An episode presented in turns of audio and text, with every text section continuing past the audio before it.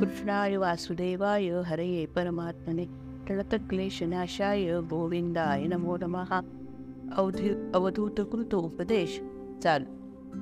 हे राजा मी एका टिटवीची गोष्ट तुला सांगतो. एका टिटवीला मांसाचा एक तुकडा सापडला. तो चोचीत पकडून ती आपल्या घंट्याकडे निघाली. त्या तुकड्याच्या आशेने अनेक पक्षी तिचा पाठलाग करून मग नखांनी आणि चोचीने छळू लागले. त्या टिट टिटवीने ओळखलं की एका मांसाच्या तुकड्यासाठी माझे माझे जातभाई माझ्या जीवावर उठले आहेत. तिने तात्काळ तो तुकडा टाकून दिला. लगेच तिला सोडून त्या मांसाच्या तुकड्यासाठी ते झगडू लागले. एवढ्या साध्या गोष्टीचा साठी असे झगडे होतात तर मौल्यवान वस्तूंचा संग्रह करणं किती धोक्याचे असेल? या संग्रह वृत्तीचे मूळ देहबुद्धी आणि अभिमान देहासाठी भविष्याचा विचार मनुष्य करतो. मनुष्याने अभिमान कसा सोडावा? ते लहान बालकाकडून मी शिकलो. लहान बालक कधीही माझं तुझं करत नाही. त्याच्यापाशी उच्च नीच भेद नसतो. त्याला चिंता अपमान मान काहीच नसतं. ते आपल्या आत्मानंदात हसत असतं. असं आपलं आत्मानुसंधान जमलं पाहिजे. राजा तू म्हणशील एवढ्या ज्ञानी माणसाची आणि बालकाची तुलना तुम्ही कशी करता? तर त्याला उत्तर म्हणजे दोघांनाही द्वैताचं भान नसतं. संकल्प विकल्प दोघांनाही नसतात. योग्याने एकटं राहावं म्हणजे वाचेचाही संयम आपोआप होतो. हे एका कुमारिकेकडून मी शिकलो. एका मुलीचं लग्न ठरलं होतं. तिचे आई बाबा घरी नसताना अचानक तिच्या भावी पतीच्या घरचे काही लोक भेटायला आले. तिनं त्यांच्यासाठी चटकन अति अतिथ्यशीलता म्हणून स्वयंपाक केला. तिच्या हातातील बांगड्यांचा आवाज होत होता. तिने पटकन हातात एक एक एकच बांगडी ठेवली. हे तू हा की बाहेर बसलेल्या लोकांना ही काय काम करते ते कळू नये. यावरून तू असं लक्षात घे की जेथे दोन माणसं जमतात तेथे वादविवाद होतो. जनसंपर्क टाळावा एकांतात राहावं. हे राजा मी सातत्याने संचार करतो नवनवीन गोष्टी शिकतो मला एक लोहार भेटला. त्याची गोष्ट मी तुला सांगतो पण त्याआधी योगशास्त्रातील एक महत्वाची गोष्ट सांगतो. समाधी साधण्यासाठी चित्ताची एकाग्रता आवश्यक आवश्यक असते. आळस टाकून साधकाने आत्म्याशी आपलं मन जोडावं पण त्यासाठी आधी विरक्ती हवी.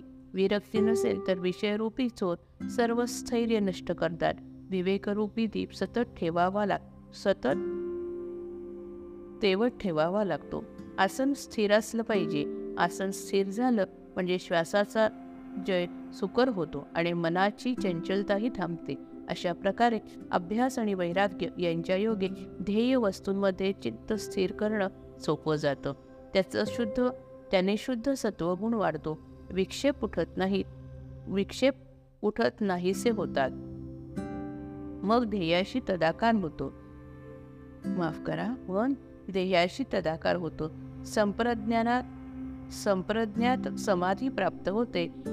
ही गोष्ट मी लोहाराकडून शिकलो. मी एकदा भ्रमण करीत असता एका गावात शिरलो. मुख्य रस्त्यालाच एक लोहाराचं दुकान होतं. तेथे लोहार आपल्या कामात मग्न होता.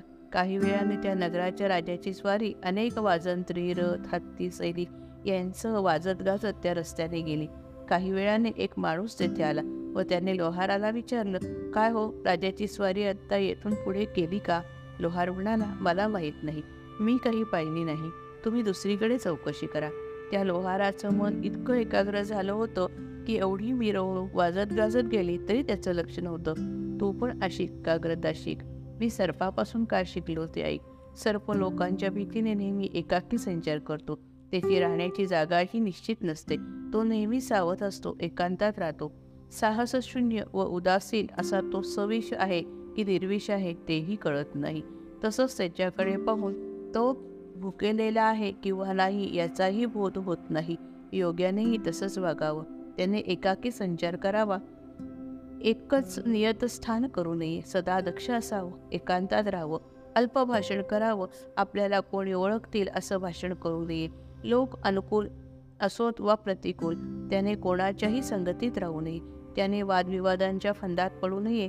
त्याने सदैव उदासीन व आत्मनिष्ठ असावं. सापापासून शिकण्यासारखी दुष्ट दुसरी गोष्ट म्हणजे त्याला स्वतःचं घर नसतं. म्हणून त्याला अनिकेत म्हणतात. वाळवी किंवा मुंग्यांनी मोठ्या कष्टाने तयार केलेल्या वारुळात तो मजेत राहतो. योग्यानेही ग्रहास ग्रहसक्ती ही बंधनं. दुःख व कलहास कारण होते हे ओळखून संचार नेहमी संचार करावा व राहत्या घरी अनासक्त असावं. भिंतीवर जाळे वेळ विणणारा कोळी पाहून ही काय शिकलो? कोळी जाळे विणतो ते अतिशय प्रमाणबद्ध असते. त्या जाळ्यात माशी कीटक अडकतात पण स्वतः कोळी अडकत नाही. दुसरी गोष्ट अशी की स्वतःचे जाळे तो आपल्या पोटात पुन्हा घेऊ शकतो. ईश्वर अशाच प्रकारे स्वतःपासून सृष्टी निर्माण करतो व संहारही करतो. तसंच या सगळ्या विश्वात ईश्वर अडकत नाही. तीव्र ध्यानाने न घडणारी गोष्टही घडू शकते.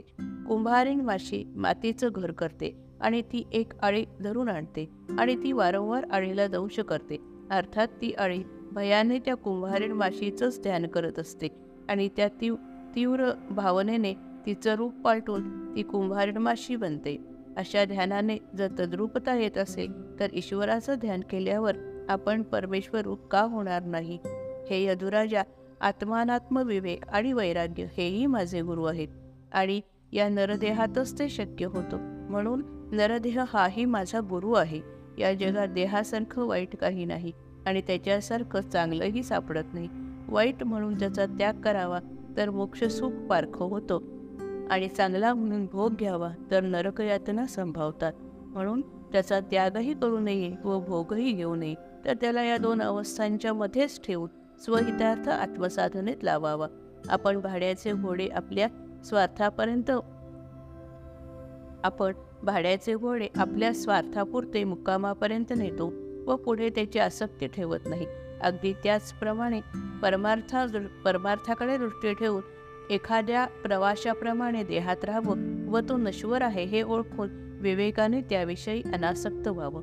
विवेक आणि वैराग्य या दोघांची प्राप्ती स्वतःच्या बुद्धीने या नरदेहातच होते.